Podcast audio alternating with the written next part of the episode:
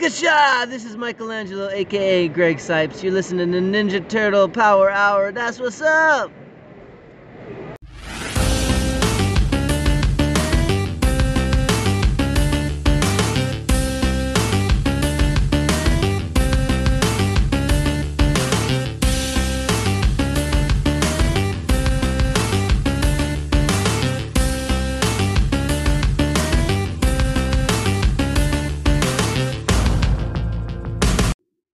To the Ninja Turtle Power Hour. I'm Spencer Toon. I'm Keith McGuffey. And I'm Mike Templeton. Keith's back. Hey, how's it going, guys? It's going pretty good. We had fun. We had fun with Cody though last week. We did. Yeah, how do you do? I haven't had a chance to listen yet. Oh, He did don't- really well. Don't say that on the podcast. it just came say- out you gotta say yesterday. How much, you gotta say how much you loved it. oh, it was fantastic. Uh best episode without me yet. There we go. Perfect. Uh, no, Keith, uh, Cody did great, and I'm, I would love to have him on again. Uh, he did scare us on TikTok. so yes. Cody, if you're listening, you scared the shit out. of yeah, us. all, out of all of us, I was like, shoot, and then I kept listening to it, and I was like, oh, okay, I all right. I knew I knew you you were kidding, but that really like caught us off guard and it was really funny. yeah, So um but yeah, Cody, thanks again. We'd love to have you on the show again some other time. Um but Keith's back. So and since Keith's back, that means we're gonna talk about important stuff. that's right. We're back to covering Armageddon game. Armageddon game. Armageddon game. I am Yeah, so, so what issues are we doing today, Spence?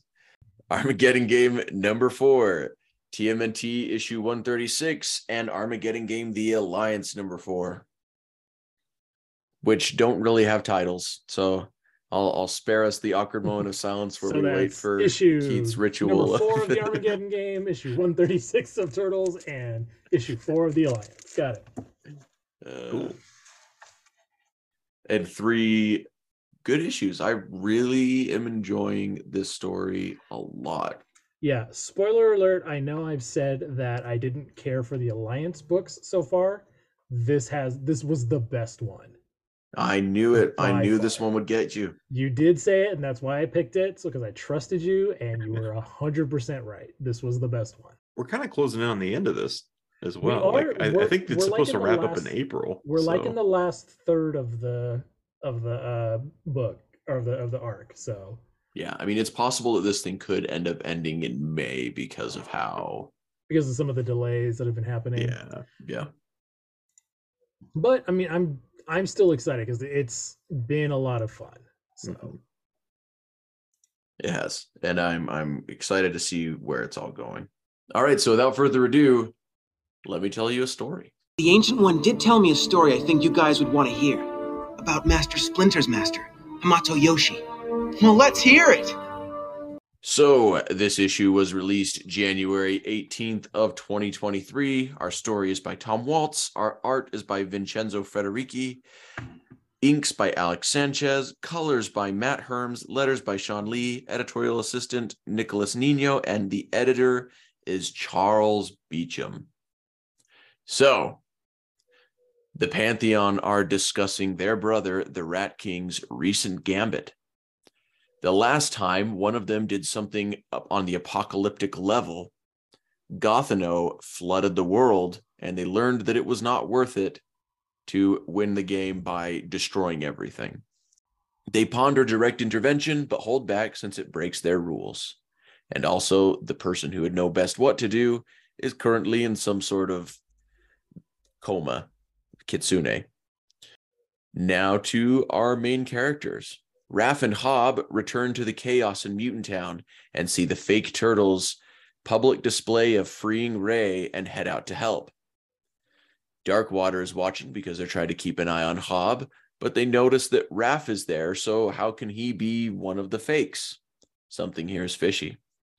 Raph and Hob crash into the building and take on the fake turtles. Ray knows who the fakes are, but is being smug and won't say yet. After being set free by Hob's weasels, Ray shoots his barbs at one of the fakers. Green ooze starts to spray out and he turns human. The fakers are panicked and they take off. Darkwater sees the human with the other three fakes, and they are now even more confused.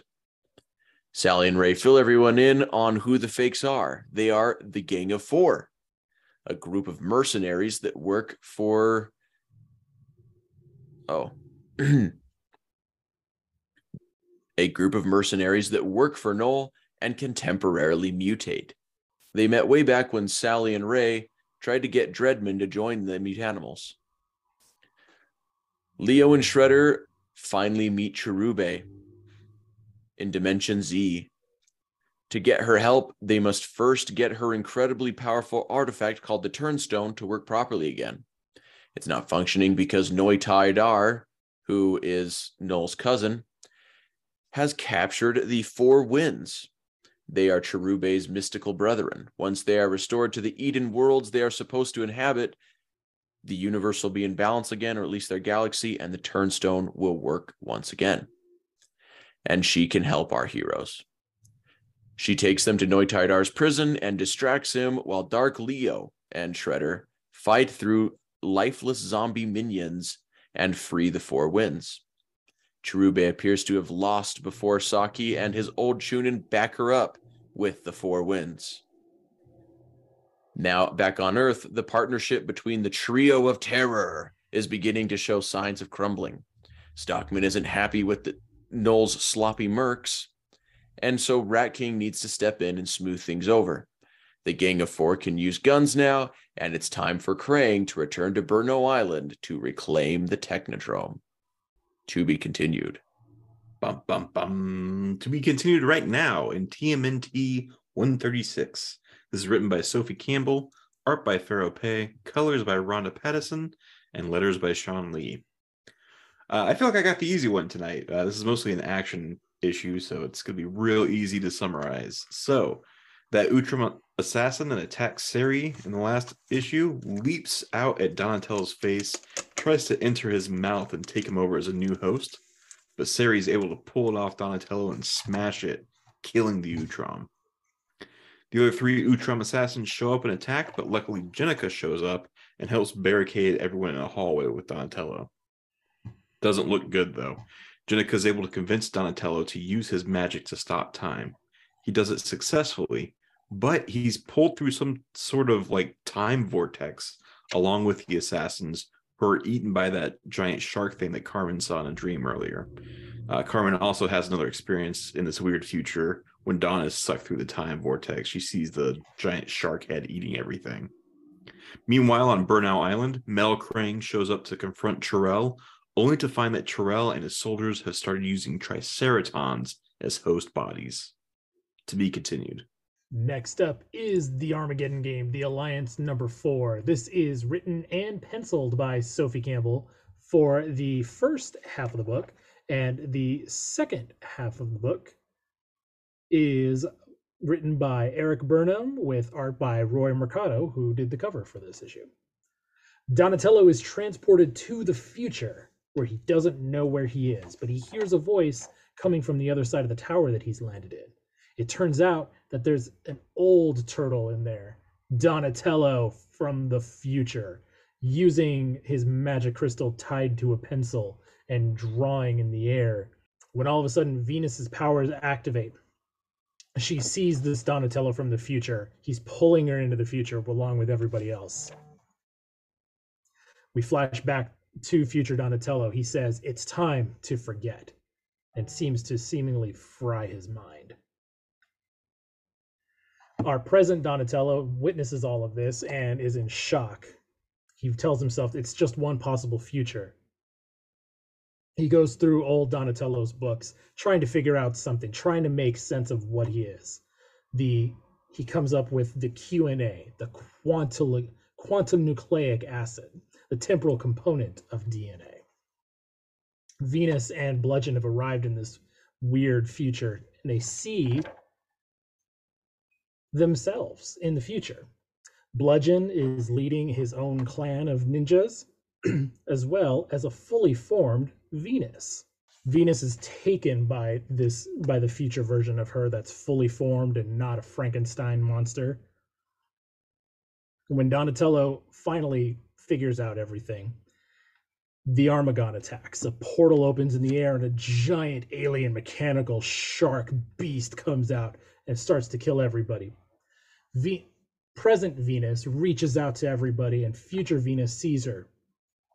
As everybody else is sucked up into the vortex of Armagon's mouth, the two Venuses touch, and our present Venus is fully formed, turning into the future Venus, saying that they that this moment was always meant to happen. Venus's memories flood back into her. She remembers all of her past life and future. And Donatello and her and Venus realize their connection when they're sucked back into the present. It's only been a matter of seconds. Koya is still angrily yelling at everybody as, as she had burst in. Now that Donatello's there, she's even more confused. Venus lets Donatello know that she's not ready to go with him just yet. Donatello says no, but we know where to find each other. We cut to some time later. Bludgeon and Venus are at their new location when Karai arrives to try and recruit them for her alliance. Koya is upset that Bludgeon has left her all this time. Bludgeon then denies Karai's request. Karai respectfully accepts Bludgeon's decline of her offer to join her alliance, and the two leave, saying, Just remember that only our past is set in stone. We can never be sure of the future, no matter how we, much we wish to be. Sensing that some evil is coming, Bludgeon and Venus prepare. The end. Man, yeah, three really good issues. Should we uh talk a bit more about some of the Easter eggs and stuff dropped here in the second time around? Yeah, let's bring it around. Totally. Hey, uh, nice junk. So the first thing that I kind of noticed is there's a panel of Cudley Cowlick on page seven of Armageddon Games number four that appears to be a homage of that classic panel from the Adventure series where he's just kind of got his tongue out floating Yep. through space. so, it's just something about Cudley. It's always just so funny watching that like body just fly through the air. yeah. I It's love a- him. He's so good. Yeah. Like he just put the smile on my face. Uh, Mhm. even even as you know the resident edge lord of this podcast that loves my edgy TMNT. Uh, I don't know. I'll, I'll take Cudley. They could they could have thrown Cudley in the last Ronin, and I would have just been happy. Th- This character can do no wrong. yeah. He's just so wholesome, you know? Like Yeah, he doesn't have a care in the world. He's just there to get people from A to B in the quickest way possible. I love and him. sometimes it seems like he's kind of like trying to teach people a lesson though, because there's that like in Adventures, there's a whole moment where he drops the turtles off like in the future after it's been destroyed by mm. climate change and things like that, and then he's like, "Oh, oops, I didn't mean to bring you here." Wink, Yeah. wink, nod, nod. Let me tell you about why the world's this way. Okay, I'll take you back to your time now. It seems like he maybe has like motives to push people in a good direction. Uh, this seems like he's doing that with Torben Zix as well in previous issues, but Yeah, like he's he's definitely a just like an arbiter of good. Like he's definitely pushing them in the right direction. he's like low key a god, you know, kind Yeah. of thing going on here. uh, love the character. I could, uh, you know, any Ninja Turtle story with him, I I will read.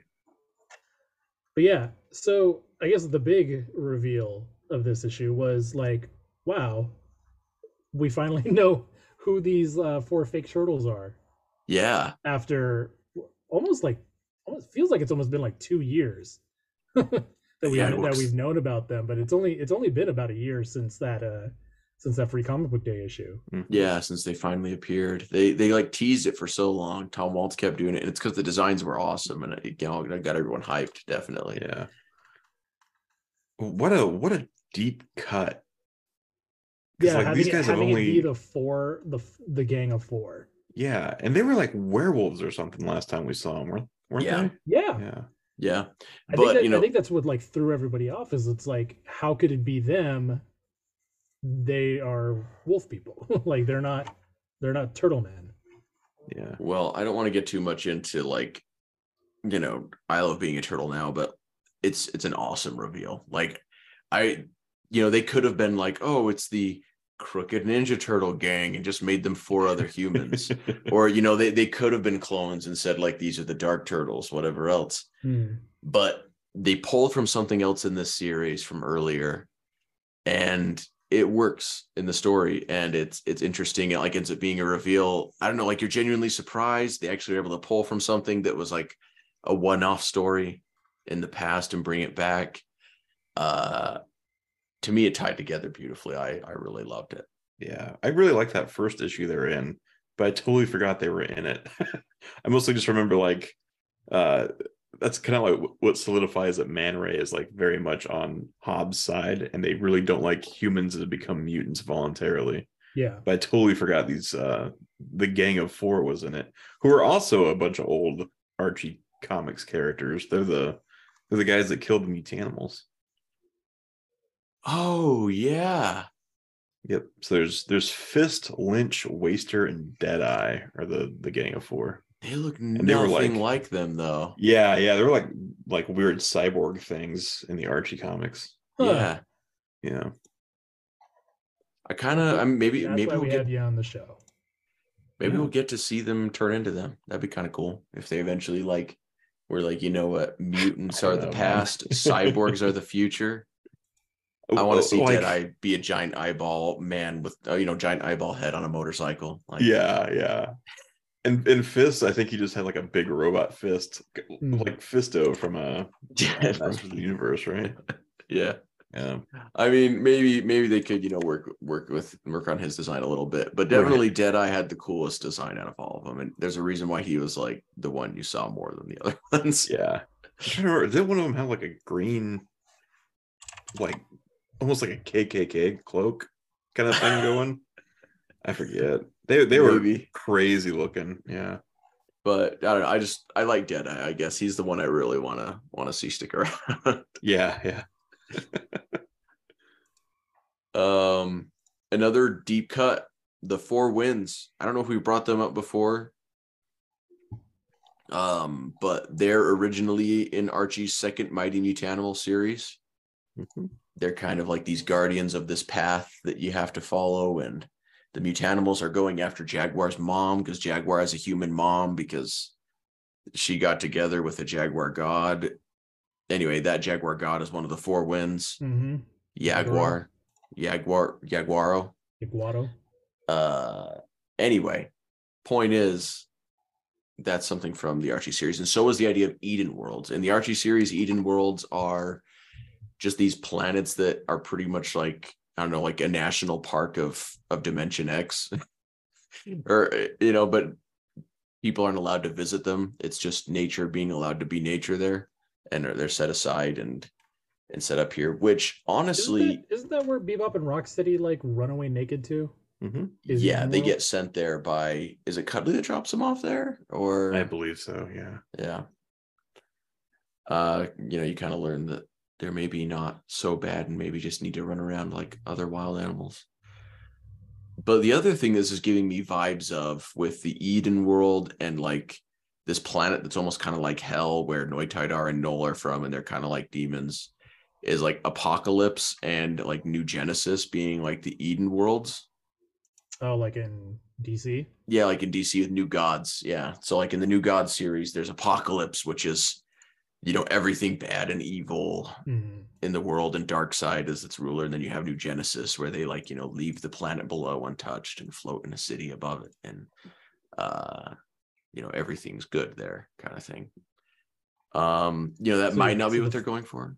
Could Well, be. so, okay, so the so the four the four four wins are uh Azrael, Mm-hmm. Azrael, uh Glyph, Yawato, and Snake Eyes. It's like Welcome to my everybody's got these- anchovies. Everybody's got these unique names, and then Snake Eyes. and Snake Eyes, which is a giant snake man with crazy goggles. Yeah. Yeah, his name is kind of is kind of goofy, but I guess when you're Hmm. holding on to a comic book series that was kind of feeding the toy line, you're gonna end up with some names like that. yeah, Yeah. but I mean, but yeah, like God, what a deep cut though. Like, that's cool. Yeah. No, I'm a fan of it. I, I'm waiting since it's supposed to be at the Armageddon games, but they're already bringing in Armageddon from the Archie series, so I don't know how they'd work it in. But I'm waiting for Death and like the Four Horsemen of the Apocalypse to show up at some Yeah. point.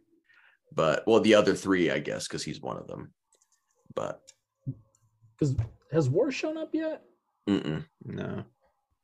I'm kind of waiting to see if that happens. That arc was Yeah. Something else in, Yeah. in the Archie comics. I can't decide if I like it or not. I think ultimately I do because it's just so out there. But and I don't know. I I'm, I guess at a point where I appreciate out there a little Yeah. bit more than I used to. I appreciate when Turtles goes out there. So Anyway, that's all I have for this issue. yeah, same. all right, so 136. So Jennika totally just like stabs that Utrom, and it, she doesn't technically kill it, but everyone's like, "Wow, that's still alive." Until Sari's like, "Not for long," and stomps on it. Stomps on it. but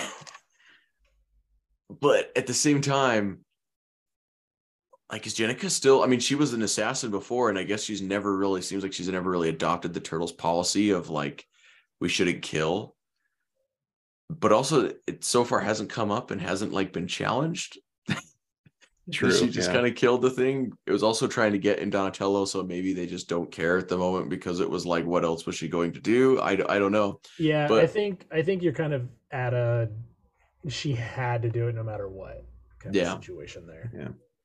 So I'm just kind of wondering how much they're gonna play with that, maybe if they are going to or not. Uh, I don't know. I'm interested to see. But that, that's just something I noticed. I was like, wow, she like straight up just stabbed that, stabbed that Utrom. like, but there was blood and everything. You know, so grisly. Low key, fantastic Mr. Fox reference for everyone that didn't get that. Wow, God. That That's a was- cut. That's a cut, man. It's one of my favorite movies of all It's time. it's a fantastic movie. it is. I think Go I've watch ever seen Fantastic Mr. Fox. Have we ever figured out? So, like, there's three more assassins that show up, but there were five initially, and we know that one of them, like, somehow got back to Angel. Have we ever figured out like why that happened? No, I don't think they're ever going to Okay. fill it in. I think it's going to be a hole that's just going to be there. I, my guess is that that final panel where you see all four of them uh in that issue is supposed to should only have three of them and that one's supposed to stay there to finish her off and maybe she you know was fighting it to a certain point and the EPF is kind of starting to uh, come into the area due to Okay, I'll buy it. know. You know, uh, that's about uh, due to reports about something crazy going on. That's, you know, but I, that's going to be something that I don't think we're ever going to get filled in. Hmm. Well, then I'll quit bringing it up. Yeah, Shut it's a bummer because I, Yeah, I want right, it filled yeah. in too. Yeah, I mean, But- if that's the only like minor plot hole in this whole thing, I can definitely turn a blind eye to it. Yeah, that's that's all I really have ready this issue. for Alliance Four? So Yeah. Alliance 4 is great. Yeah, one of the first references is that note that Dawn gets from Future Dawn that says "Life at best is bittersweet." Yep. Uh, that's a line all the way back from Donatello's micro series issue that Kirby, the character inspired by Jack Kirby, Leaves yeah, he leaves that note to Donatello mm, uh with that drawing of him. This note had a little symbol at the bottom. Was that relevant at all? I was trying I to figure didn't that out. recognize it. okay. yeah, I didn't don't know. either. but yeah the we we we talked about it before like how they were working in like this donatello issue um and i really like how they did this like it, the the way the way it homage, homages the original issues like that that's that's really cool Yeah. and it's like without being kind of hokey you know like such an over the top you know uh homage to jack kirby but like oh this kind of way of bringing that issue here and then the way donatello like uses it to kind of talk to you know his family because they're they're presumably all gone you know Mhm. and so like kind of a last ronin-esque situation but um yeah that's that's kind of neat and it's like we don't know if they're like alive because we know the kirby crystal could bring people to life or bring drawings to life I'm curious after reading this issue, like we see that Barlow eventually got uh Donatello's broken shell. Yeah. What, what was that thing made of that it didn't like it wasn't full of maggots or you know, like why didn't it rot away? I don't know. Donatello just had really good hygiene, you know? Must have been. Or Kept or like some- how quickly did uh did he find Venus? It couldn't have been that quickly, right? I, mean, I guess we also don't know how long he's been working on her, you know, True, true. but how long he's been working on the project. Yeah. Do we know how she got injured? How she don't- died, I think there was some sort of something in an issue that showed something, but I can't remember what it Can't was. remember either. Yeah. Let's Yeah. go back. Um, another thing is that in Bludgeon and Venus's clan, uh, in the future, I think Pimiko is in there. The girl with like the spiky Yeah, mohawk. the it looks a lot like Sophie's was fan I art of I was trying to Pimiko from years that ago. too. I was trying to place that, but it looks yeah, it looks like Sophie kind of snuck in some of her designs Yeah. um from one of from one of her fan comics. Which honestly, like, if they ever want to have, you know, if Kitsune finally comes out of like her god coma, whatever it is, uh, if her and Shredder could have a daughter and it could straight up be Pimiko, like that would be super cool. And she could be kind of like a, a demigod other thing, you know, coming from the two of them, like another Mhm. pantheon member or something. That would be pretty dope. Would not mind. So the other thing that that I found interesting about this issue, and we can anyway, maybe we'll keep this in, maybe we won't. I don't know. Uh, because I I don't think it should be, but some people may find it problematic. But do you think Sophie's experience as a transgender person kind of informs this take on Venus and the story on Venus? About her like having an identity and trying to find it and like it you know it's like oh the my past is still a part of who I am even though I have a new identity and a new person. Uh like I I know I'm not a transgender person but so I don't know what it's like Um, you know, that is that is a heavy topic. Um one Okay. of the three of us are not qualified to really Mhm. weigh in on. Um I I've kind of always gotten that feeling from uh Venus and uh and kind of Jennika's story. uh Um Same, yeah. which I mean also kind of works because you know those character or Jennika especially is you know going from being a human to being a turtle. Granted, that is not the transgender experience. yeah Um, I'm not saying it is. that's why I say informed by you know like there right, right, right, There are parallels, maybe. yeah right. And if that's if that's the case, I do think that's I do think that's really interesting. Um, I really like what they've been doing with Venus. I think Yeah. she's I think she's been a great character. yeah I don't Um, mean that as a negative at all like No, I, I, didn't- honestly didn't think so you did. I didn't think you did. yeah Um, but I would love to hear um, a trans person's opinion on the subject. Yes, Um, me too. I have a couple trans friends that I will will probably talk to about this and see what they say. Yeah. Um, but yeah, no, that's a good point you bring up. yeah there are things that like I, I you know even though i have not experienced that that i can see that are kind of parallels that at least that i think could be parallels uh to that which is cool you know it's when you write you write from your own experiences and what you know. Hmm. and it is a creative new take uh on the turtles and a, and a creative new cool story to be told. And i think it's it's really working. I really like it a lot. So anyway No, that's a great thing. That's a great thing you brought up. And like I said, if if you're a listener of ours that is transgender, we'd love to hear what your your thoughts on, on it are. Uh, I'm going to try and educate my transgender friends about this character and what's been going on in IDW Turtles, and see what they say, and see because that that's a tall order. yeah well and, and the other thing that that is cool about it is like stories like this can just help you understand people better uh you know when you Oh, yeah. when you use empathy Yeah. and stuff while reading them because of that like there's an issue in green lanterns where jessica goes through like a whole day of what it's like to have anxiety and my wife Mm. struggles a lot with anxiety and like after reading that issue i was able to be like oh wow like i i get it you Yeah. know and I, and I was able to actually open up a discussion a conversation with her and and share it with her and and be able to understand her uh even better than i could before so it, it's a cool thing when stories talk about or even just you know have themes of Mm. these different subjects from different experiences that you don't have because it helps you understand them better Yeah, I mean, well, that I mean that that's one of the great things about comic books is that like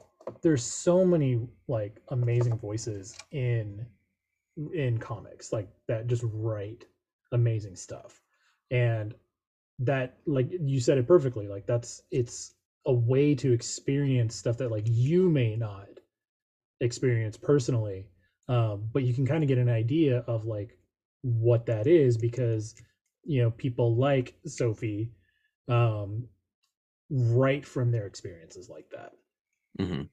and you get you get that window into that other world that you're like oh. I mean for for me personally with this issue it was like you know donatello. I, I don't know why the, the life is bittersweet at best really really hit different this time than it did when i read it in when we were reading mirage. Mhm. something about it just hit differently this time it really affected me. Yeah anyway we, we could probably you know get into talking about that quote and get get even more deep but we're gonna try and lighten things back up uh by talking about Talking about what we anchovies. hate. yeah by going into what we hate oh great yeah don't worry it, it's very little you know we just got to get through what we don't like just so we could talk about everything we do like No anchovies. You put anchovies on this thing and you're in big trouble, okay? Echo Legend Low. So Are we- Armageddon game number four. I I think Dark Leo is like super cool. Mhm. I really dig him. I really like it almost makes me like physically sick though that he calls Shredder master yeah i did still. Like, I didn't like it. I didn't like it because I don't want Leo to get absorbed by that personality, mhm. but I like I like that it happened like that. Yeah. And I'm maybe I'm reading too too much into this. This might be the long game of Shredder. Is like, all right, we'll tap into that side where he Mhm. calls me master, and th- this is his way of playing the game long term. I thought of that too. I was like, Yeah. is this is this Shredder playing the long game? And he- how evil would Yeah. it be if that was the case? right. But yeah, he says it like four, three or four times. I'm like, oh man, just, Mhm. just please. It just, it's so wrong to me, you Yeah. know? Like Leo, buddy, please don't. No, yeah. Leo. just Why, just Leo? Why? Just wait until Armageddon games number five. Just Oh, just man. gonna leave it Oh, at that. You no. got to read that next issue. Fuming out the years. I don't know. I don't think you will, but you you got to read it. You got to read it, man. Ah, I can't wait to talk about those issues, but we got to wait all the way till March. all right. Yeah, I didn't actually have anything for this issue. I'm, I like the whole thing. Zero complaints. I personally did not care for the reveal of the Gang of Four. Really? I, like how they were revealed, or or yeah, I think I think I just don't like the way it was revealed. Hmm. Um,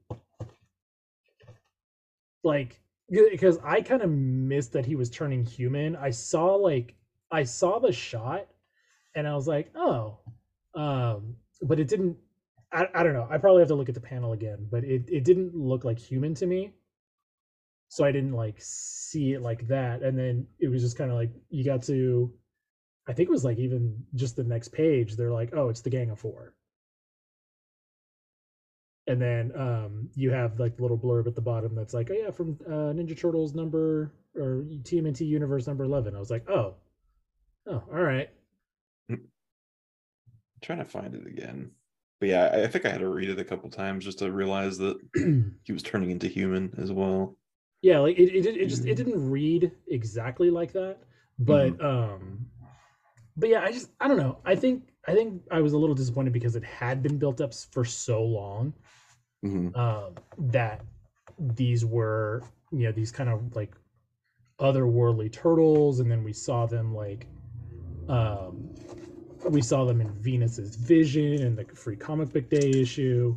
Yeah. Um, so like we, it's, it was just we had all these cool theories, and it's like I don't think anybody thought that the Gang of Four was going to come back, which is which is a twist, but it's yeah, like that's that's kind of what I liked about it though, is that like it genuinely surprised me and it and it oh, called it's- it, back. it it genuinely surprised me too. Like I'm not I'm not saying it was a bad thing that it was them. It's just like that issue was TMNT Universe 11 was so long ago.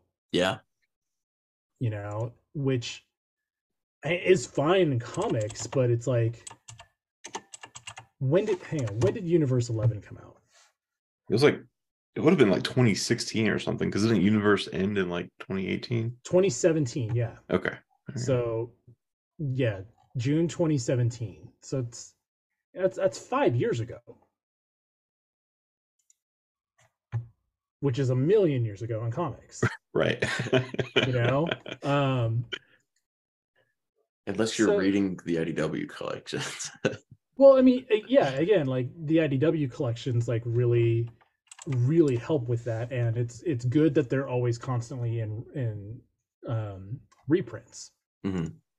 You know how they're how they're reprinting them now as paperbacks to make it easier to get them back out, which I think is great. I, I it's one of the things I love about IDW. Um, but yeah, just I, I don't know, like it just they haven't been around in so long that it's kind of like oh okay again not hating that it's them just kind of surprised and I, I i guess the way that man ray kind of said it was them like we Mhm. should have known but again it was five years ago well, I mean, he says he recognized it from their voices, though, kind of thing. and, and so, like, it right but he recognized so there's from no way voices. we could have known. exactly, there's no way we could know it. So, like, the reveal is, I don't know. To me, it still works. It's still there, I, uh, I guess but I don't Exa- know. It's it's not e- it's not even a hate. It's just it's just the thing that kind of took me out of it the most. Like I guess it just kind of deflated me.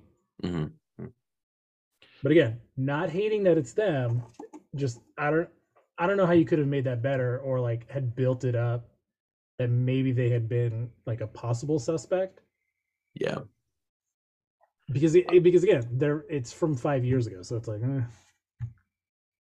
Yeah. Well, yeah, we, we had so many theories, and like, I, I haven't heard, I haven't seen or heard anyone talk about the Gang of Four in IDW, like, Yeah, at all. like- you know, Exa- exactly. Like nobody's talked about them, and it's like there there are concepts in this book that kind of come up and then are gone for Mhm. a long time. So this fits that pattern.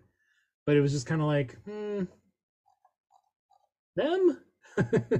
I don't know. I I love polling from from the past and like little things. Granted, yeah, there was the No, no, issue of the I hype train, too. and we had like it, it was the issue of of fan theories kind of thing, I guess, where it's like you have the idea that like oh these are going to be clones made by Noel because th- there was something that was suggesting that like the reason Barlow was building a turtle was for Noel and for you know Yeah. this exactly. kind of thing, And it's like and and so it's we like they depending on who drew these turtles like they looked very different like when um i think Fero Pe was drawing them Mhm. and and their heads are a lot like thinner than any of the turtles that we see yeah and so like almost kind of human like so like that should have been a clue but i always just chalked it up to art style hmm because Fero draws very differently than sophie does so Yeah, it is Um, one of the disadvantages of having a lot of artists on on a book. yeah But uh I don't know. For me, it I think ultimately it worked. I really liked the reveal. I don't know. I I just love a good surprise. So I like being surprised Mhm. and I thought it was about time they revealed who they were and kind of start having things unravel because we have four more issues of the Armageddon game series after this and we also have you know the other issues and everything else that needs to come out so the story is getting to that point where it's time for things to start paying off and being revealed and yeah and getting there Oh yeah, I mean that that's been that's been one of my complaints about this. Like this series has kind of taken its very sweet time, Mhm. and so having having this reveal like does feel like it's momentum, but it just it I don't know it just it felt like it should have been bigger than it actually was. I think. is Hmm. where I'm kind of going. All right. Yeah, Well, I, we that's a lot. That's a lot for that. I mean, that's that's my main complaint about this issue. So yeah. Are we good to talk about 136? absolutely, let's go. Mine is a teeny tiny little thing for 136. And it's just the fact that we forgot that like Donatello got a metal bow staff. And Oh, maybe I brought this up before, but like it's it's wood again, and he's using it to fight these Utrom robots that are very, very much metal that Jennika can't slash through with her claws. Yeah, And so I'm kind of just like, what happened to Donatello's metal bow staff? Like that's that's the answer to the stick of wood problem that everyone always Mhm. has. uh, you know, it would be, you know, it was awesome. It was a great idea. Like, why did we just kind of forget that it existed uh Yeah. in the IDW comics? I feel like that hap- that really just happens a lot. Like everybody kind of forgets what everybody has at some moment. Mhm. Um, and again, it's it's always up to different artists uh, Yeah. um, to draw it that way, and uh, colorists to color it. But it's like, it's, it's like, come on, like nobody keeps a list because like sometimes Donatello will have his metal shell, and sometimes he won't. yeah. And it, it's mostly like guest artists who forget that he has that metal shell, but it's like that's not in like a character bible somewhere where you guys always do that. Yeah. Like I said, it it is a small detail, but like to me, to me, it's important. Yeah, I thought you were going to talk Uh, about the no, I panel mean, where it's- where it's they're important to all of colored wrong. And where so I was I was going to bring that up. So that yeah. was I remember that was a um I remember expecting to see it. Um somebody who follows us, uh Eugene Fugitoid or Fugitold on um I think it's I, I I don't know if it's a capital I or a capital uh or or a lowercase l, but uh Eugene on Twitter um I just, he he's reading the books right now, uh, kind of at the same pace we are, and he posted that uh, that that picture of it's like they're gonna go charge at all the other um, Utrom assassins, and then it switches to like Jennika's holding or Jennika's holding Donatello's bow, and then Donatello has her tekko-kagi, Mhm. and it's just like it's it, it and then the next panel the colors are switched back. Yeah. It, it is funny because like the 87 cartoon did that so much now that you can just like write it off and be like, oh, it looks like a homage to the original cartoon. Yeah, yeah. Sure, it is. what was Jennika's magic power? I'm trying to remember. Because like Donatello don't- has space I and don't time. remember everybody's power anymore. Like, Yeah, I than mean, they just keep going with- time power. they just keep going with Donatello space and time. Raphael has used his like sensing emotions. Uh, I don't know if as Michael like Michelangelo hasn't really used his, neither is Jennika. Donatello's, you know, of course, his time and spacing has become a very huge plot point. Uh, he's kind of taking the main stage of the of the story, Hmm. I feel like right now. That's Oh, like like- when Jennika's like trying to convince him to use his magic. I'm like, why don't you use your magic? Like, Yeah. Also, what, I had what was forgot- your I power though? I, I don't remember. I had forgotten that they weren't apparently they apparently they weren't allowed to see let anybody see them using the magic. Yeah. No, that was very explicitly written. I was waiting for this moment when they would do it in front of someone. Oh yeah, like I because- just I had forgotten that was a thing. Like that Ah. was that was one of the rules. Yeah. But I mean, like they were kind of in a do or die situation. Like Donatello kind of had to do something. Yeah. Um, I'm really glad that I read Armageddon Game Four number first because they spoil the Gang of Four reveal in the summary of this issue. Oh yeah, I was well. I read this issue first, Oh yeah. um, but I didn't read the summary. oh, good. So I so I missed that. I missed that, but I was really confused that like Krang and Trell fight at the end of this issue, and then he and then I read Armageddon Game number four uh, next, and then Krang was taking off to go meet Trell, and I was like, oh, I read this out of order. That's not an anchovy. That's just me being dumb. well, it does say, it does say that they happen concurrently, but it does really they- read they like do- four happens first. I think a lot of I think a lot of these issues happen like uh, they they they happen concurrently, and then like one issue will get a little bit ahead, and then the other issue's got to like catch up a little bit, and then it gets ahead. Um, so they're like not necessarily happening happening at the same time, but it's like they're kind of lapping each other like every every other issue. Yeah.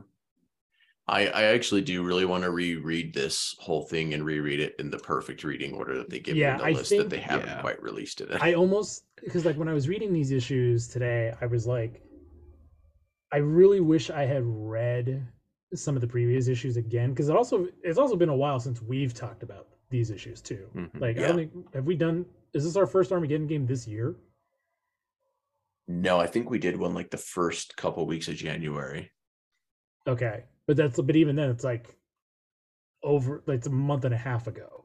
Yeah. So it's like I've already kind of forgotten. We've done so many episodes of 87 that my mind is kind of blanked on it. Yeah. But again, that's not an anchovy of the book. That's just I think I think this would read a lot better. Like like like you said, like this would read a lot better reading it all at once, which eventually when uh the IDW collection gets to that, we'll we'll probably get that. Yeah. No, and I mean I think a lot of definitely this series is is written to be more of a trade paperback than it is a Mhm. month to month story. Like it, it is given in those installments that are like episodes, but Yeah. it's it's I think it's meant to be enjoyed more all read together than it is waiting monthly for for the story to continue. Um is that it for 136? Yep. All right. So my thing with the alliance number four, and I'm not even sure if it's an anchovy. I'm just kind of like torn. Uh, because the Armagon thing is cool, but I Mhm. also kind of want to see Armageddon Armagon with his like arms and legs. Uh, you know, just just I mean, maybe not totally the classic look, but I don't know, just just some sort of form where he's got his arms and legs and he looks cool and and the turtles can just like fight him. yeah, they're, I'm still on the fence about what they're doing with Armagon. Yeah. I also understand like I was such a fan of that character as a kid that like Mm. it probably will never live up to that, you know. I, Yeah. just- I have to accept that, but I'm really curious how it's gonna go because like I like that design. It is. It's it's really it's cool. it's really cool, and that's that's um that's my next section on it. Um, but again, like you said, I'm cautiously optimistic too, or cautiously reading this like hmm, because like Armagon is such a Armagon's a classic character, so it's like, is this how they're going to bring him in after all this time as Yeah, like and- this kind of big entity? Yeah, and, and the thing is, is that I will say is like having you know since I've recently read the the adventure series myself, Armagon is a great character design. Love the way he looks, but story wise, like there wasn't really a whole lot that like set him apart from Verminator X and like the other characters that were coming from the future to fight the turtles. Mm. he And stole it- Hitler's brain. He did he did steal Hitler's brain and and use it as a component of his time machine. Yeah. But- when you say stuff from that series out loud, like it's crazy. Yeah. It is, and then Hitler like goes back into World War II, and anyway, his brain Yeah. does. It makes it like back in time to World War II, and it's it's it's nuts. You know, that's called- when Raphael eventually him- goes and punches Hitler. I called him the Armagon, which I think is a cooler title than just calling him Armagon, but at least this version. Yeah, Because it's like this version is a force of nature, it looks like. You know, big old Seems time eating beast that comes out of a portal and sucks everything into its gaping maw with teeth. yeah, it, it is pretty Galactus. It's Uh, it's such a cool design. It is Um, No, like- definitely definitely cool design. Don't get me wrong. Yeah. It, but you know, the thing I will say with with the adventure series is like Verminator X was kind of already like a you know guy from the future that came back. yeah, you know so was armagon there wasn't really like a whole lot to dis- eh, you know distinguish him other than he was like mm-hmm. because he also never really got an origin yet right. in in the series because it kind of ended shortly after the future shark trilogy Mhm. so there So- there isn't necessarily a whole lot to build off of there and so like i can see why you'd maybe try and take a a direction like this with it and maybe Right. you know we haven't seen armagon maybe he will like have like a form where he's just in his arms and legs and when he uses some sort of kujikiri or something like that he turns into big entity that's Hmm. sucking and eating things we don't know yet Well, I mean, also, also too, like this is very much in the future, so it's like, Yeah. something has to have happened to turn him into this. Yeah, like we Eh. he could be turned into this. Yeah. Yeah, and like that would be really cool too. Yeah. Um, so I, my biggest anchovy um, for this issue is kind of the same thing that I've always been complaining about. Like it's it's very jarring to go from the um, the A story to the B story where Karai shows up. Mhm. Um, and so going going from Sophie's art, which like God, it was so good this issue Yeah. just God, oh, Sophie's on fire this issue. Yeah. and then jumping well- to Roi Mercado, which isn't bad, but it was just it was such a contrast to. Sophie that it was just like, oh, took me out of it for a second. I think I'm in a different boat with Venus and you guys. I, I'm not sure I like what they're doing with her because, like, Hmm. I mean, I, I really like the Frankenstein look, but Yeah. I still don't know that we know how she got injured, and now we've like we've artificially aged her up basically, which they already did with Sari. And then like we know she was a punk frog, but like she's never really made an attempt to contact the other punk frogs, even though the punk frogs like burned a building down looking for her. And now she's just another turtle. So Well, I think I, I don't know. I think with I think with that is like she's still trying to figure out who she is, you know, and I I think she wasn't ready to confront anything. Like, remember, she didn't remember a whole lot until this issue anyway. So now that she does have her memory back, she might go contact the frogs. That'd be cool. Yeah. Yeah, no, th- there are some things that it seems like they kind of wanted to, you know, have characters at a certain spot right now, and so they kind of did some things to to jump them. there, Yeah, but- yeah. I guess that's that's maybe my issue with it is like Mhm. I, I thought she was really cool as like a half frog, half turtle thing, and now she's just like full turtle and yeah, you know it- yeah it feels like they just like kind of were like all right um we need this character be to be this way but we have this character here now so just you know make it work you know yeah. Instead of, Yeah. like organically growing it you know I do kind of miss the the Frankenstein look. I will say that i liked it Uh, i thought it was 'cause really cool it's really It- it- cool. It, was. It, was. It was really cool. but I guess you know, like the character journey is supposed to be that she achieves, you know, some sort of like wholeness and balance, and Yeah, it's yeah. representative in her in her form, which is also kind of cool. yeah All right. Is that That's all I everything we didn't Let's- like? yeah let's go to what we loved about these issues huh Oh, I love being a turtle. I love how old Hob just like unloads his pistols and doesn't hit anything in their Yeah. whole fight with the Gang of Four. and I think Yeah. I've kind of realized across the series has old Hob ever actually managed to actually shoot anything? Like I, I'm, I'm trying to think back in this whole series. I don't know if he ever has. Like he's this cat that like loves guns, always pulling them out, always ready to shoot him, firing him off.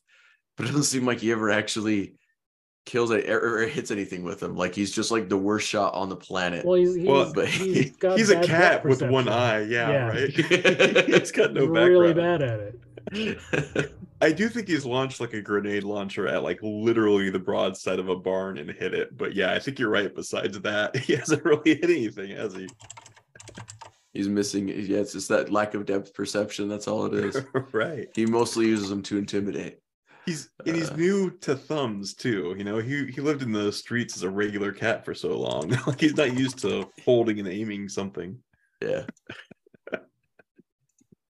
Anyway, I don't know. It's just Spencer. it's- That's funny. yeah. There's just something that's just really, you know, humorous to me about that. That he's like, you know, lo- like because you always see him with guns, but I don't think he's ever actually managed to shoot anybody. yeah, yeah.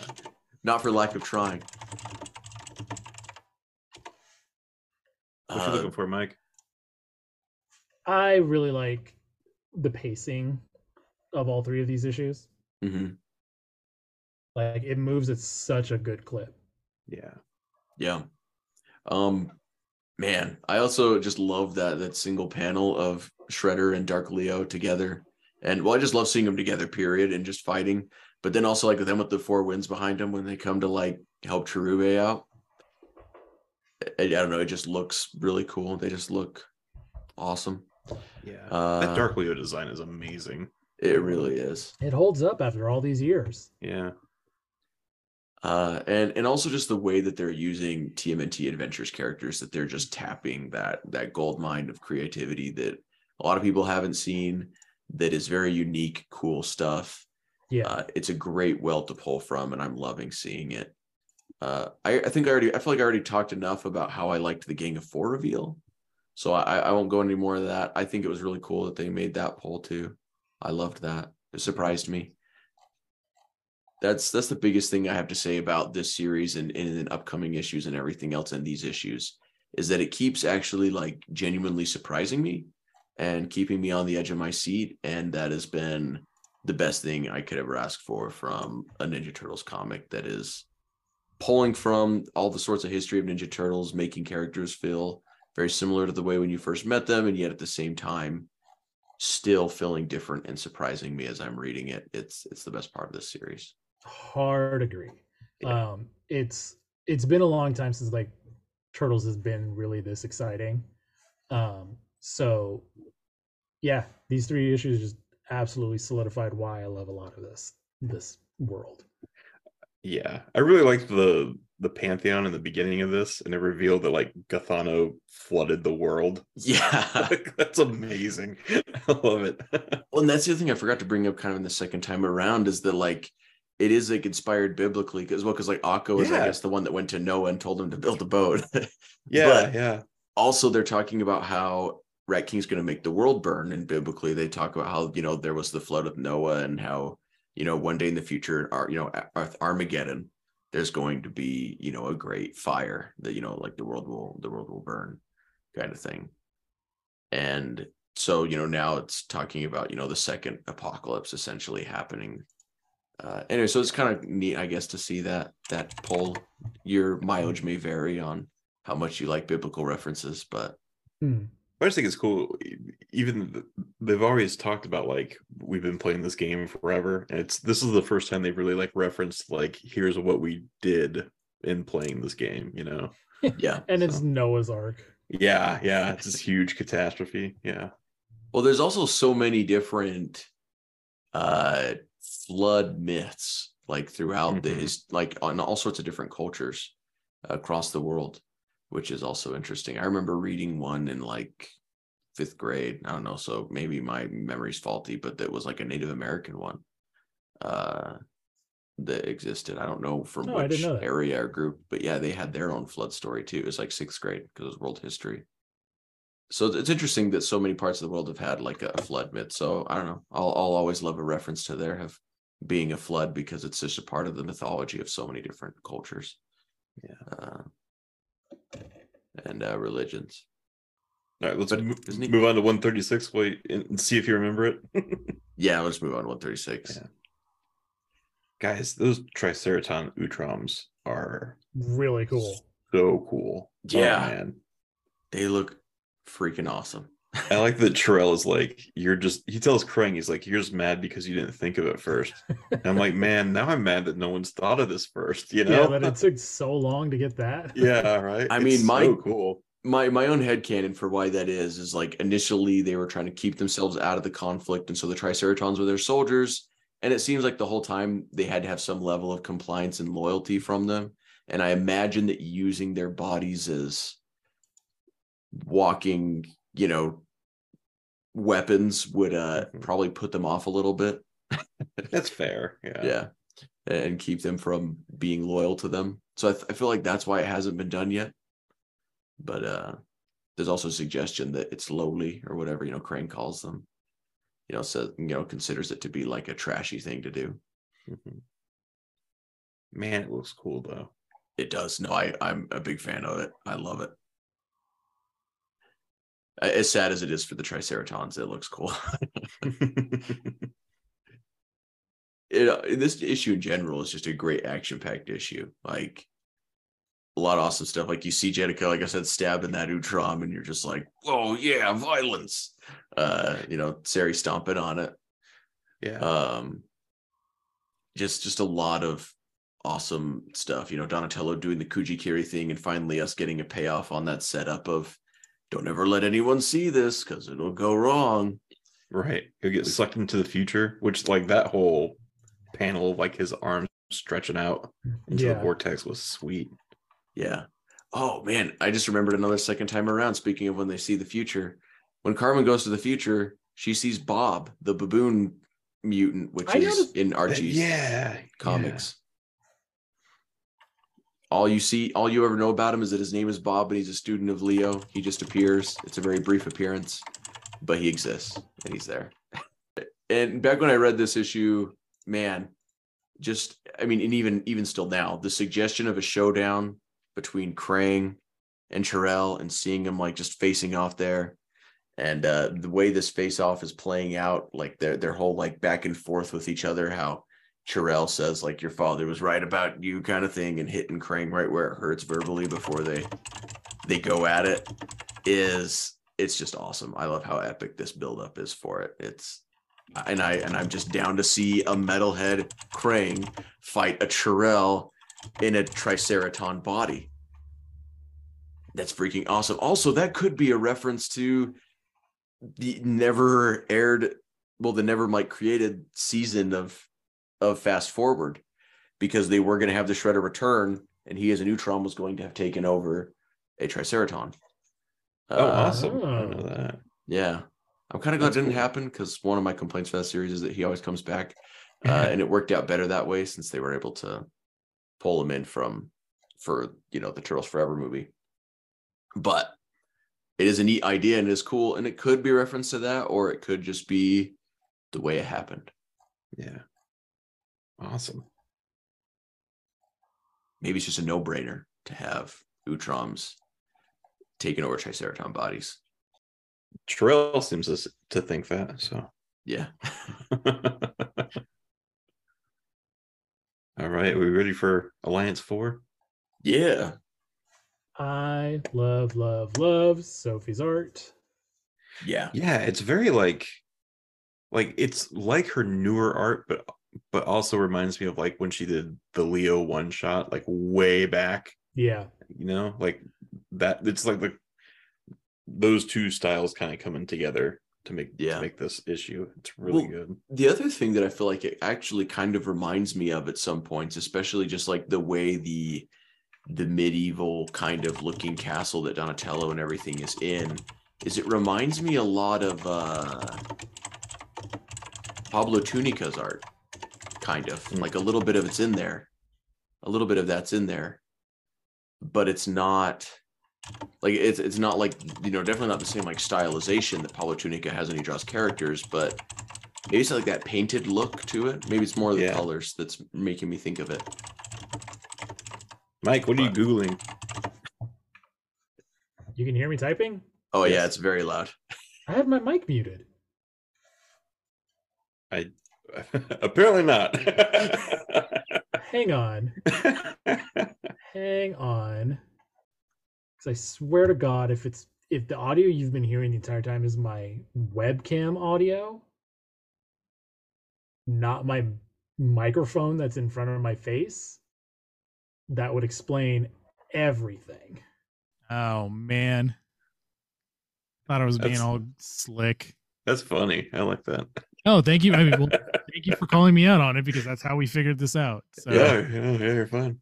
all right. I'm legitimately curious what you were googling though. Uh, I I'm talking to my I'm talking to my friend Holly um Uh, because she's one of the trans women I know. So I was oh yeah, yeah. I was I was getting this getting her opinion while it's fresh in my mind and while we're still talking about it and I'm going through Sophie's Tumblr right now too. Okay. Anyway, continue what you were saying. All right. Leave this on. I don't know. I don't know how much of this you want to leave in or just cut it and move it to the bonus content. We'll see. We will see. Yeah. I mean, I'll probably leave in the what are you googling because I liked what I was saying and so and you were typing. So Yeah, do that. but anyway, well, I and then- think- well, okay. I So, think you so- should also leave in, but my mic is muted. yeah, no, leave, leave that into where we figure out. Yeah. Then to where we figure out what it was. That's funny. All right. So are we ready for alliance number four? I think we're still in alliance number four. Oh, we're already talking about it. Look at that. All right. Yeah.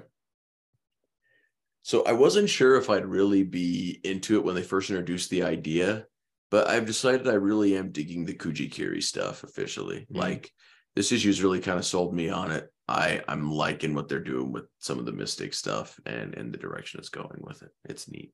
Yeah, I, I would like to see more of the other guys' stuff though. I, I feel like we've really got a grasp on like Leo and Don, but Yeah. not necessarily the rest of them.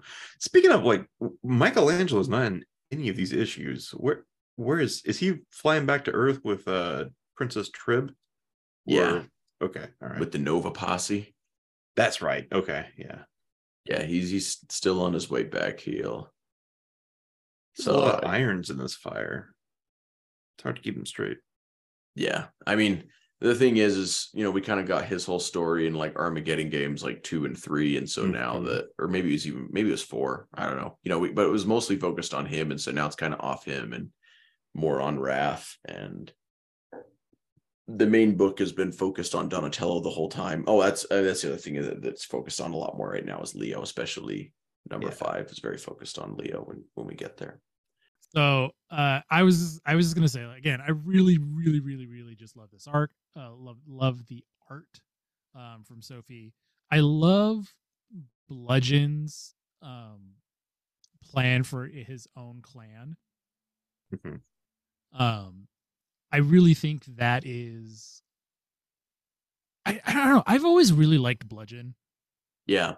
Well, the other cool thing about Bludgeon is he has had this great arc. And the thing is, is Bludgeon's personality and his character and kind of like having this chill, kind of Zen personality is all created by Sophie. Mhm. Like, because that comes clear back from Karai's path, like that mini Turtles Universe series. Because before that, he was just kind of a minion of Shredder.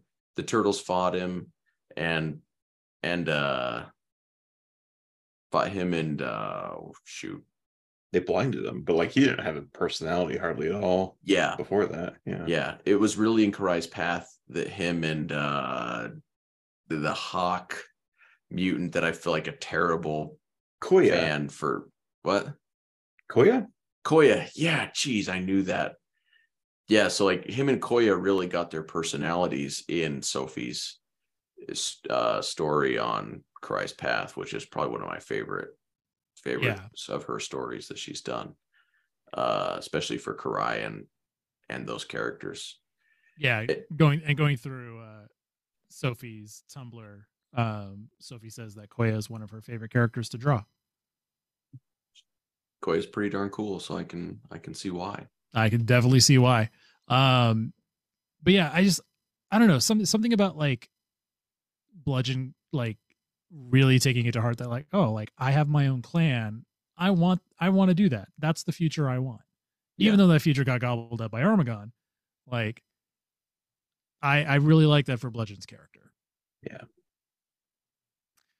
Uh, so yeah, so three really good issues. I really loved, I really loved this. Um, it, I don't want to say that it Armageddon game is finally kicking off because I think I said that last time too, but I think these are the first three issues that like I really enjoyed all three of them. Cool. And uh, this is the first The Alliance that I feel like stood on its own. Yeah, it is really good. All right, now we get to talk about the news. Let's do it. This is April O'Neil of Channel 6.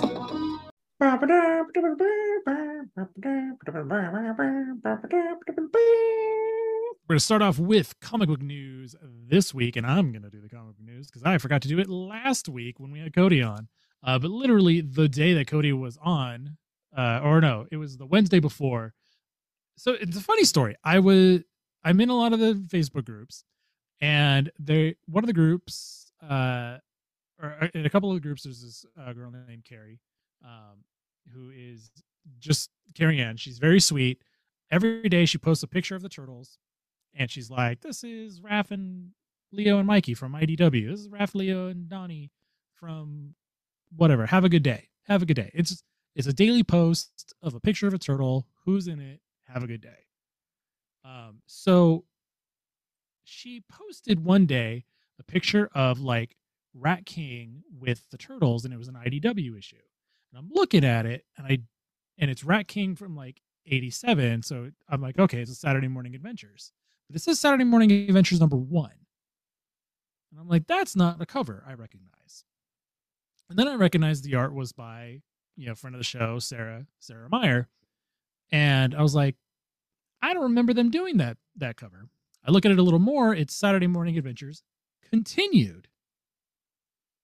I'm like, that's that's something I don't recognize at all. Uh, so I hit up Sarah. I sent her a picture of it, and I'm like, "Yeah, you got something to tell me?"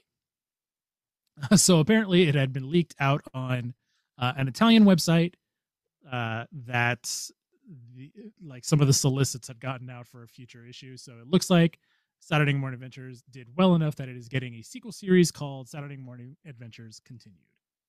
It has not been publicly announced as of this recording um, by IDW, but they did acknowledge it by liking and commenting on our picture on Instagram. So Cool. we're just waiting to see, you know, how many issues that might be or what. Yeah, I mean, hopefully, I don't know, because if they haven't announced it yet, there's a part of me that's kind of like low key. uh I don't know, like like there's still maybe a possibility it won't happen. You know, I don't know. Like I I don't want to be like negative about it. Like I, No. it's really cool, but I think it's I think it's definitely happening. Uh-huh. Um, I think I think they're just kind of waiting Okay. for for something. probably for a um, window. I mean, they, think you've got the big crossover coming out with, which is our next piece of news. Yeah. Um, Uh, they you know they got they got which just revealed today uh, on IO9, um, and we posted it right at the same time. Uh, they are doing a crossover between Street Fighter and uh, Teenage Mutant Ninja Turtles. So Teenage Mutant Ninja Turtles versus Street Fighter, just like the action figures from Playmates. Uh, it's a five issue miniseries coming in uh, May of this year. It's going to be written by Paul Allor, art by Ariel Medel, and Sarah Myer, friend of the show, is on colors. And so, Awesome. Uh, so you can go hit up our socials. You can see the picture there, um, the picture of the first cover, and then IO9 has uh, exclusive, um, like pre-colored panels by Ariel Medel, and kind of a bigger, kind of a bigger breakdown of what to expect from the series. Um, yeah, so go check it out over there. Uh, written by my good buddy James Whitbrook, um, also a friend of the show. And uh, I think the my biggest thing when I found out about this is Street Fighter as a comic book. If you are, if you, if anyone is familiar with it, Street Fighter as a comic book has been with Udon Entertainment for almost 20 years. And so this book is published only by IDW. It's not a joint publication like Batman and Power Rangers have been with DC and Boom Studios, respectively. So it's I think it's really interesting, and I don't think that this is an announcement of IDW picking up the Street Fighter license, but I think that would be very interesting if this was how that kind of got revealed. I mean, Hmm. the, my my only thing that I re- I mean, it look it sounds awesome. Like this is this is me just being being a butt. But uh man, there, there's a perfectly good battle nexus for these guys to fight. And why are they going to Atlantic City to yeah, they're very specifically going to Atlantic City. I, I think it's funny because like how Atlantic City is like is a real city, uh, um, you know, in our world.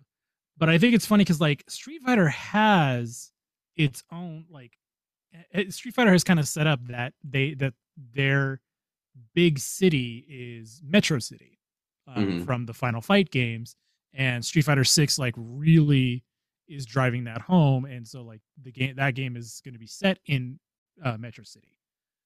Mm. So the fact that this is set in like a real city also kind of like makes me think and and the fact that this is only published by IDW this really makes me think that like do you think this could be canon to IDW Turtles?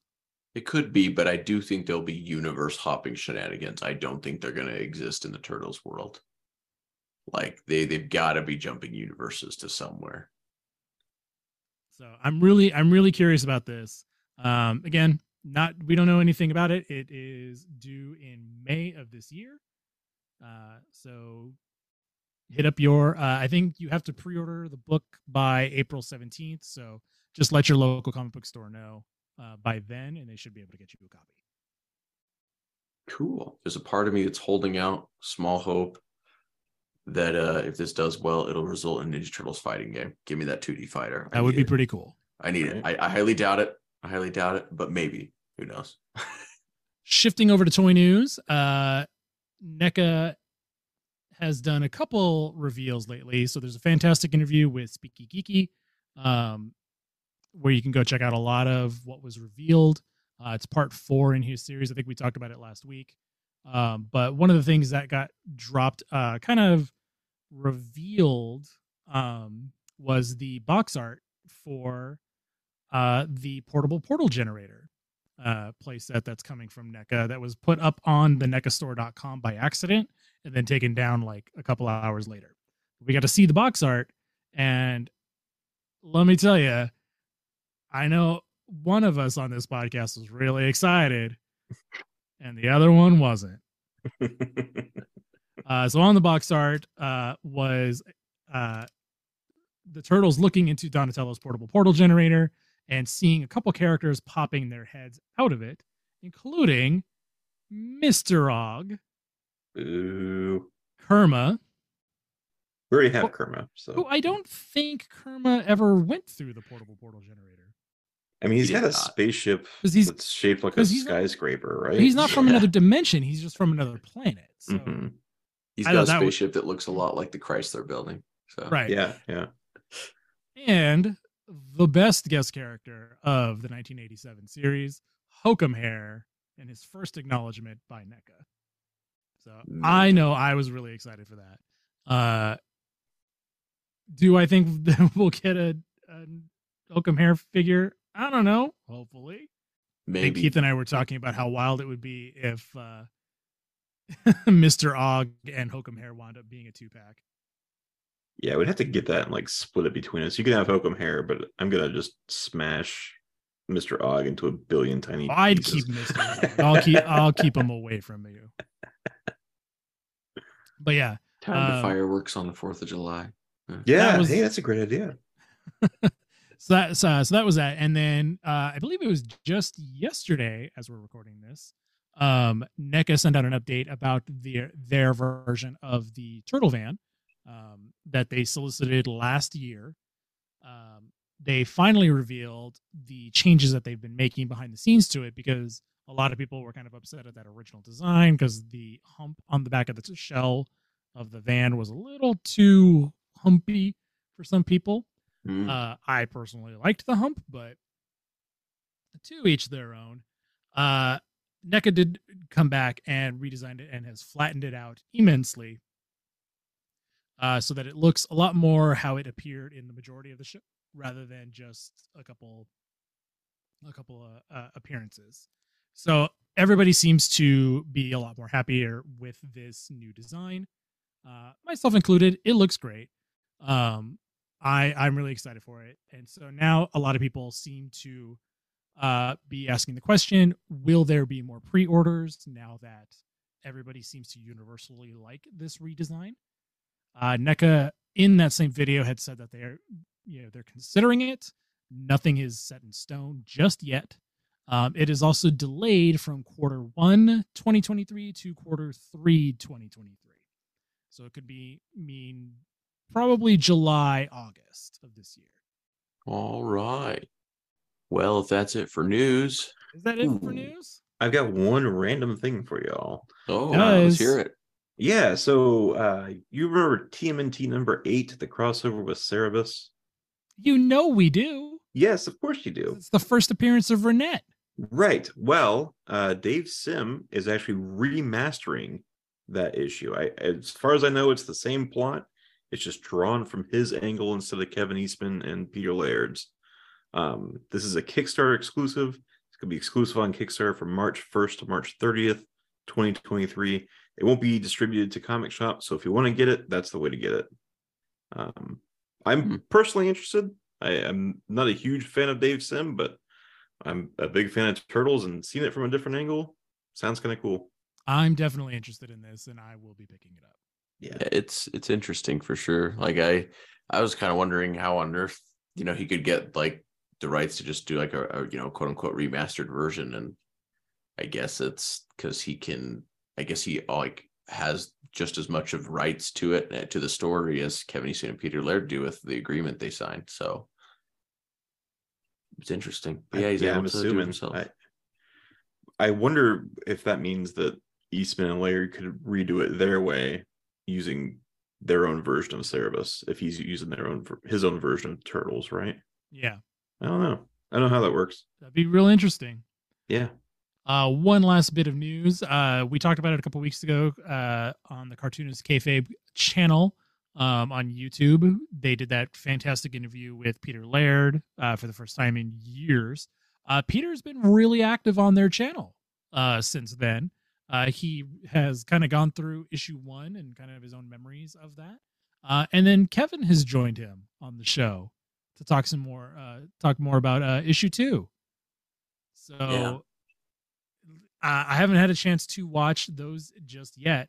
Uh, I'm really excited to though because th- that's this is the first interview the two of them have done together in years. Yeah, well, and it's cool to have them like actually going over their work because we've seen them be interviewed on, you know, Turtle Power and Mm-hmm. you know, interviewed and brought together for Yeah, a period toys- of time with, made us. with the toys that made us. And so just to see them actually like talking about these issues that they worked on together, uh, you know, both at the same time is something I don't think we've really seen, Hmm. which is really cool. So yeah, so super, super cool that Cartoonist Kayfabe has been able to pull this together, and that Peter is really excited to be doing it. I mean, he's I think they're going to be doing another issue. Um, so Doing Yeah. as in talking about another issue. yeah, that's what I meant. Yeah. Nothing has been Uh, said I was yet. he's not, he's not making a new issue just yet. But I mean, like I said, he has talked about like possibly getting the spark to want to do this again. yeah. So oh man. I mean, hopefully, hopefully, as Peter gets more comfortable, you know, with modern media, he'll he'll want to come back. So Well, the thing is, is I think there's a whole lot more appreciation for those original Turtle comics, even even more than there's ever been before. Uh, I think you know, as more people have discovered they exist and have gone back and discovered I, them. well, I think a big I think a big part of that is that now they're so readily available to Yeah. to Yeah. found. You know, like you you could just you could literally just go on ID, pay five bucks to Amazon and be able to read all of Canon Mirage. Yeah. No, it's, I mean, digital comics really do make comics so much more available to people because as someone who didn't get into comics until, I don't know what, like really get into like buying comics and stuff, the comic book shop form of selling comics doesn't make them the most accessible to people. Uh, you know, as much as I like, I like, you know, a local comic book shop and love going and love buying stuff and, and have learned to love it. It does kind of feel almost like a bar to entry. Uh, you know, you can find trade paperbacks and stuff at a at a at like a bookstore and things like that and collections, but I know that there is something for whatever reason that just seems hard about entering that space and and going in there at the very beginning. Well, it's because you have to literally physically enter that space. Yeah. yeah. Yeah. eh, eh, well, and you know, and you don't know anything, and you know, you're Mhm. always worried about being the person that doesn't know anything and being new to something, and there's a whole like community there and a whole set of other people kind of thing. You don't really know what you're doing. Hmm. Yeah, it's Uh, how I feel like ordering coffee at Starbucks. Like that's a whole world, you know. Yeah. And like all I want is just like coffee, right? Yeah. Yeah. Yeah. So right. anyway, yeah. So guys, thank you so much for uh listening to another episode of the Ninja Turtle Power Hour. Thank you for sticking out with us with uh the Armageddon game comics because we're always really excited to talk about them. Um if you guys are reading along, let us know what you think. If you really enjoy us doing uh these recaps and kind of breaking everything down for you and spotting the little references that you may or may not have noticed, um let us know because that's that's why we do it. We we hope everybody's enjoying it. Um, let us know somewhere on the internet that you like the show. Ninja Turtle Power Hour on Twitter, Instagram, and Facebook, or Ninja Turtle PH if you can't find the other one. Uh, and guys, yeah, we love you. Yeah. Hey, Spencer, what are we doing next week? Next week, we're going back into season six of the 1987 series, and we're covering issues seven, eight, and nine. Not issues, sorry, episodes. Uh, sorry, I just really want to talk about comic books again, I guess. Yeah, but right. episode seven, eight, and nine of season six. So that is Shrika's Revenge, Too Hot to Handle, and Nightmare in the Lair. Those sound awesome. They do. Well, folks, that's our show. Thank you again so much for listening. And until next time, cowabunga dudes. Cowabunga. Life at best is bittersweet. We'll be right back.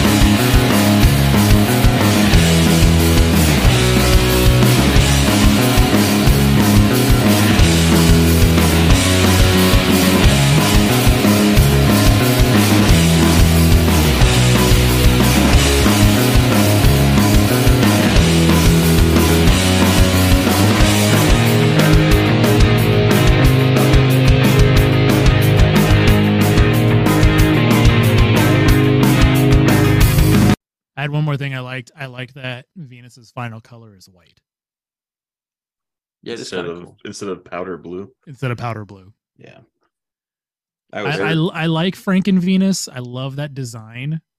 Um, but I really like the Turtlepedia calls her uh calls it um her 2.0 form. Have you seen the screenshots? Because like, so they made her blue as well as Leo, right? Mm. Mhm. But there's there's screenshots of the next mutation where um Leonardo is actually wearing yellow instead of blue. Oh, I think I saw those. Yeah, Huh. kind of interesting. Yeah. All right. I'm gonna go hop off. I gotta stretch my legs. Yeah. same. Yep, yep. Yeah, we've been sitting here for a long time. We accidentally, I think, made an extra long episode like I did hurt my week. I hurt my back a couple weeks ago or, Uh-huh. or last week. And so now I'm added these ergonomic pads to my chair and it's really uncomfortable. Oof. All right. Yeah. But I feel like when you have artist turned writer, Mhm. it can either go one of two ways from ever like my experience. Either A, like, you know, they do a great job of just telling everything with the pictures and visuals and everything else Mhm. because they understand the value of that in a store in a comic book. Or B, they're like George Perez and they just like it's just blocks of text that Yeah. that you read. Like I like George Perez. I like his run on Wonder Woman, you know, but it's a lot of reading. Like there are so many words in those issues. And part of that's because it was the 80s. But I'm trying to think of I think Todd McFarland also might be guilty of that in some of the Oh, stuff I've seen. in definitely guilty of that. Yeah. Like there's a lot of artists turned writers that they're either A like have, you know, very little dialogue or B just too much. Yeah. Maybe not dialogue, but like narration and stuff. Whew, boy.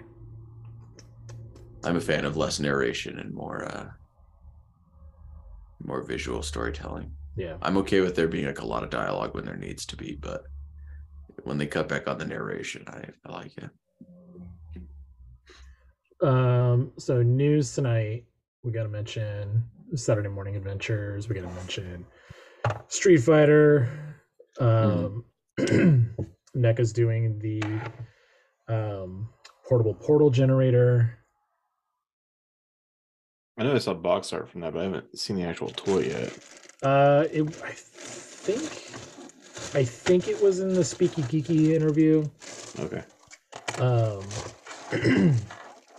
sorry, I got a bug in my throat still.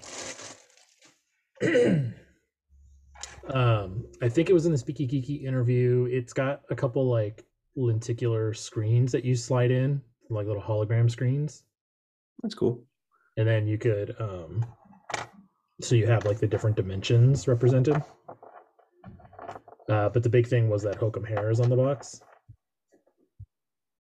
Oh man, you can get your Hokum Hare figure. So I well, not getting my got not getting my hopes up, but um, but that would that's the most recognition that he's got. But also, Mr. Og was on that box, so Yeah. Well, you know, if if a Mr. Og figure has to exist to make a Hokum Hare figure exist, God, if they put Hokum Hare and Mr. Og as a two pack, yeah. Who is that for except for guys like us? it's a lit- yeah, it's Yeah. literally that is the pack for you and I right. And nobody else. Oh man. God, that's funny. It's just a whole I don't know, it's almost like a monkey's paw when I let's hear that, you know. Yeah. Okay. right. Do you also see they uh they updated the turtle van NECA did? Yeah. Um, so we got to cover that too. Trevor. Um, I guess they pushed back the turtle van and then they also kind of revealed the new like shape for it. Yeah, and the lights work now too, I think I heard. Yeah. Ooh, working lights. Yeah. Um, and then there, Kevin and Peter did the cartoonist kayfabe uh, YouTube channel. I haven't watched this one, this interview. I haven't watched they them go- either. I haven't watched They go I- issue two. yeah. I haven't I- watched the first one yet. I, I'm way behind. I Mhm. watched the interview with Peter, but I haven't watched them going over these comic book issues with Peter. And now I think they've also gone through issue three with them, which, like, you know, I mean, is is cool and it's good for them. And and Peter should just live his life and do whatever he wants to do with it. But there's like that selfish part of me that's now like super excited. That's just like, is it? Are they getting him excited again? Are they going to be the Yeah. reason that Peter gets back into comics and finishes volume four? Yeah, like is we can get a is reprint that of it. the is that the ulterior motive here? Is he finally gonna Can we get have- on it? Can we have Kevin Eastman and Peter Laird team up on like a story again? Because that would be amazing.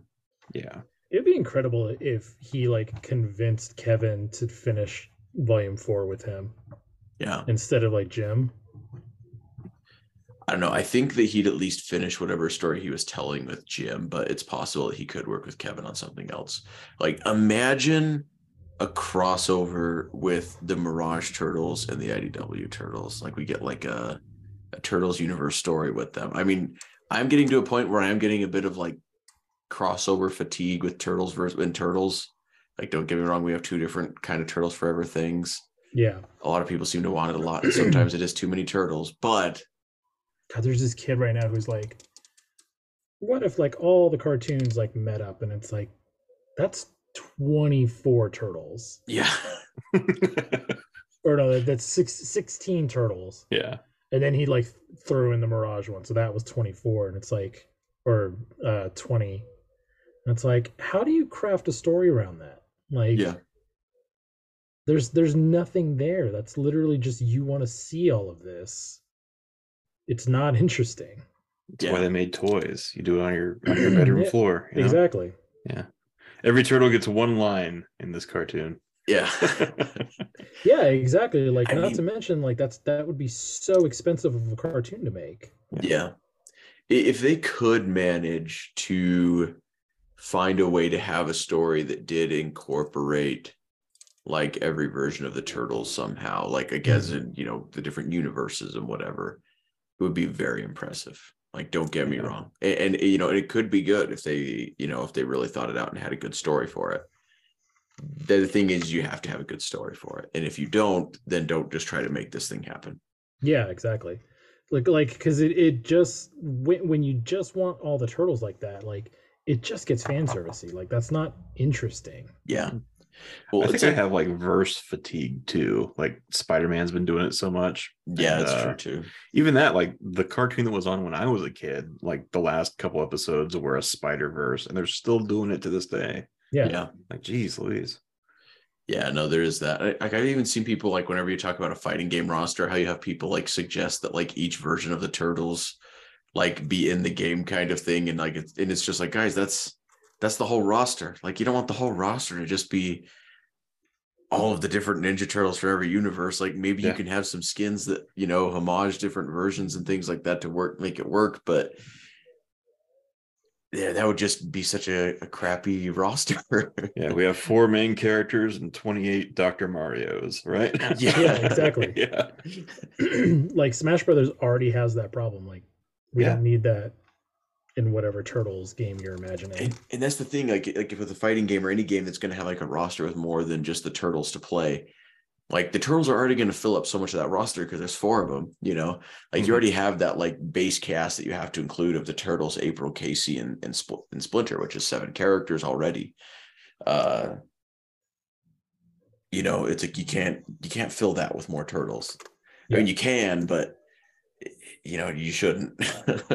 I'm really surprised we never got Shredder in uh, Mortal Kombat because he seems like he would fit just like boom, perfect. Yeah, I think it Would would know. be. I think that'd be awesome. I what I think the issue with getting him in Mortal Kombat is would be Nickelodeon. Oh, I 100%. could be wrong. Yeah. No, hundred percent. Like you can't. I mean, we we had Tom talk about it on our in our interview. Like you, you can't really have the turtles killing anybody, Yeah, but this would be Yeah. Shredder. Right? But he's still like a character in in Turtles. Like Exactly. Yeah. he killed like, and everyone like I know somebody's gonna point out like, oh, he killed that one foot soldier in Batman versus Ninja Turtles. It's like Yeah. he did, but technically off screen. Yeah. Well, he killed that guard when he also like ran his claws through the back of him. Oh, did he? Uh, yeah, he's tekko-kagi or whatever you- they are exactly. But- He ran those through the back of a guy and killed him, so that was kind of cool. And and you know, there's been parts in the comics where he has too, you know, but like we still haven't seen Nickelodeon make a move on the last Ronin on the screen, and maybe they're waiting for more material to come out of the comics to make sure it wasn't just a fluke. If they are going to do anything about it, I I don't know. But I think and granted, I think they don't have to. That, I think Lost Years is that test. You know. Yeah. And the other thing is like they don't necessarily have to, you know, don't get me wrong. The last Ronin is great as it is. Yeah. Good comic book. I I enjoy it. It can stay a comic book. That's fine. But I just do think it's kind of a shame that you do see this audience and people who are excited about a Ninja Turtle story that is aimed at the older audience. Uh and you know, Nickelodeon kind of just keeps shrugging at it you know i don't know because like there's even so many collectors and granted i guess the collectors toys are already selling like they they already are they don't need to make something to keep selling collectors toys because collectors toys will already exist and they'll keep buying them with the old series Yeah. but i just feel like you could make maybe possibly more if you made it more mainstream and be able to make money off of that if they want toy if it's toy money they're thereafter I'm going back to the Mortal Kombat thing. Sorry. oh But you're good sorry the- yeah we that- totally that, shifted uh, gears uh, uh, the press release for the the crossover with Street Fighter uh-huh includes the line. I was trying to find this line. It's like fans of no holds barred action, hard edge fight choreography, and unspeakably brutal finishing moves rejoice. It's like, Yeah. well, that's Mortal Kombat, though. Yeah, it's not Street Fighter. yeah. you know? I thought you said the wrong thing at first, Mike. I was like, wait a minute. Yeah, no, it would be cool. I, I mean, I would, man, yeah, I would love to see Shredder in Mortal Kombat. I think that'd be super cool, or possibly Dark Leo. oh yeah, which uh, started in Back to the Sewers. I, I think we forgot to mention that when Yeah. we were 2003. But yeah, that's an idea from Back to the Sewers, which is awesome. Yeah, they all have that when they all turn into the Dark Turtles in that one. Do we have any other uh, comics coming out? I know I was going to talk about that remastering of Ninja Turtles 8, but like, what's on the docket for IDW? Um, I'm not 100% certain. I need to figure out when the next Alliance issue comes out, but I think it's a minute before that. Before that comes out. Hold, please. March 8th, currently.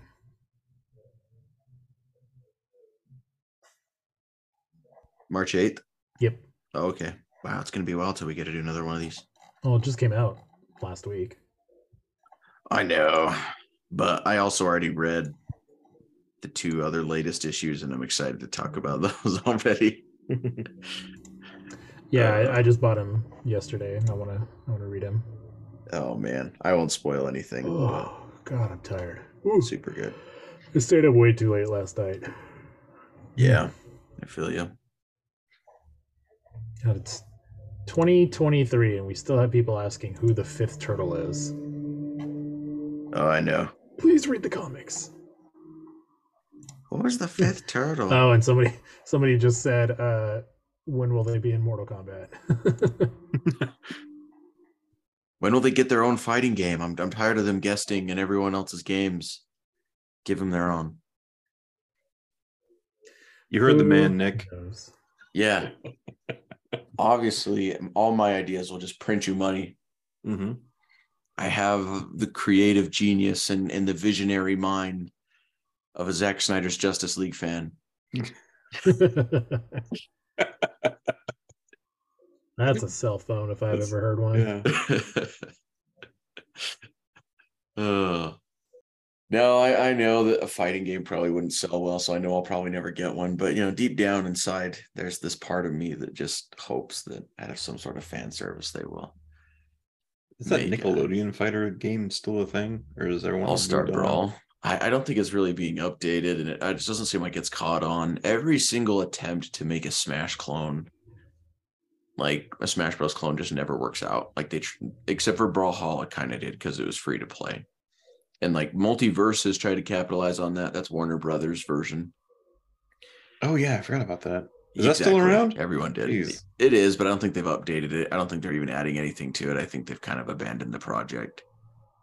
Uh, you know, they brought in like Black Adam as a character, and then the movie bombed, and that thing, yeah, that game definitely. What are you talking about? That that movie made a bunch of money. That's what The Rock said. Yeah. I Has the Rock ever everything The lied Rock to you? I I look like man. The more I hear about like what he was doing in the background to try and like make this movie happen, just man, Like, it just seems kind of underhanded. That's I mean, not even just underhanded. Like he he's been looking for something to make him like the next Arnold Schwarzenegger. Like he's been looking for that for years. Yeah. and what I always found like weird Mhm. about him and like this weird desire is that like he latched on to Black Adam so hard Yeah. like he like n- black adam's a character nobody cares about Yeah. nobody cares about black adam if you say you're a black adam fan you are a damn liar like he's a villain he's he's an anti-hero occasionally Yeah. but most of the time he's a villain for shazam Yeah. and nobody cares about him in any other context. So to try and sell him as like this new superhero that's going to like change the hierarchy of the DC universe. And even and even then it's like he became such a weirdly like proponent of the film too. Like, like he's got to hype up his own project. I get that Yeah. but the like the whole like it's gonna get made guys like this this commitment to it like he was working on getting it made so hard and like this was like a pet project to him it's like why do you care so much about this character like why this character I think it's just because there are people that fan casted him for it. I think he was trying to capitalize on the popularity of superheroes. oh i mean well th- there's that but it's like Mhm. but it, it's it's almost like black adam was the only character he had ever heard of Yeah. and that's and somebody t- and somebody told him like hey i think you would be cool as this character and that's kind of it like Yeah. and, like he and he because he never seemed like showed any interest in anything else and it's like because i think he would have been a fine lobo but lobo's not like Nah. and that's the thing I don't like know. I can't. I He's think I too think he would have been fine. I don't think he's a great Lobo. Like, Okay. I'm honestly, I'm honestly, excuse me, I'm, I'm honestly pretty stoked that Jason Momoa is going to be doing it. Do we know for sure if he is? I think, I think that was Is it in the thing. guaranteed? Okay. I mean, that would be super cool. Like, I don't know. I I've read like just like a couple Lobo comics from the 90s, and they're just hmm. so crazy and ridiculous that I, I want to read the whole series because it's funny. Anyway, but It's- I already have funny so many 'cause, comics like, I'm reading. It's funny because like Lobo would fit in Ninja Turtles. I mean, anything can fit in Ninja Turtles, though. You can right, but but like anything. Lobo specifically could show up in like Mirage. Oh, There's oh, for a, sure. Oh yeah. There's a special in the Adventures series that has a worm that's Lobo. I mean, the hmm. like the Lobo artist on those miniseries is Simon Bisley, who Yeah, I mean, there's did body count. You know, like it's it's got, definitely got that same wacky flair. I think there's a reason why him and Kevin Eastman vibe and and uh, get along the way they do. Uh, I mean, granted, he's not the writer, but still, you know, some of the craziness comes from the art itself. Yeah. But yeah, so I think like it, it's so yeah, so it always just it, it always just struck me weird that he was so like passionate about this no-name character cuz like why? It's like you're you're you're you're too big of a star to care about this kind of character. Yeah. Like cuz even then like Ryan Reynolds in Deadpool like as much as people like Deadpool, like he he wasn't A list until the movie. Yeah. Um, and that goes with a lot of the Marvel movies. Like you know, the Avengers were were nothing compared to like the Fantastic Four and X Men and Spider Man in the early '90s. I mean, Robert Downey Jr. had some. He no, he was coming. He was coming back from like his fourth like stint in Rehab, rehab. yeah. Like the the reason why they got him was because he was so cheap. Because nobody wanted to work with him. And that Mhm. was all part of his like comeback tour. Yeah. And then the movie did find like fantastically, and then he thankfully has stayed off of uh you know drugs and alcohol, and he's been fine ever since. And it's like he and, and that's why like it always it always it's always weird when like you have all of these movies that like cast big name stars like that and it's like and they and they like I said they get weirdly passionate about these like weird characters that they sh- really shouldn't be getting so passionate about hmm so anyway Yeah. But and the thing is, like, I heard that like that like to get Henry Cavill in his movie, he went like over the DC people's heads and went straight to like the WB execs and convinced them that it would be a good idea. Like he muscled his way, like trying to like get this universe to be built around him as Yeah. Black Adam. yeah and Did I he don't, use his actual muscles or his brain muscle? I mean, and I, I, I don't doubt that. I don't I don't doubt that that happened because he's that much he's his ego is that big. Like I don't doubt that that happened. Um but it's it's just it's that ego that really just kind of soured everybody on it because it's like you know you again black adam isn't the character to build to build a universe around nobody cares about black adam well, there's just also not enough like stories to like about him to like build an entire universe around him. Well, I mean, And- you and also the way he- need to adapt stuff from the comics. Like you can make, you know, like you can make your own. Like some of the, I mean, the Marvel movies like adapt stuff, but they're not like they're still their own stories with their own versions of the characters. Like for sure but like there there's still some adaptation happening there though. That's kind of the thing.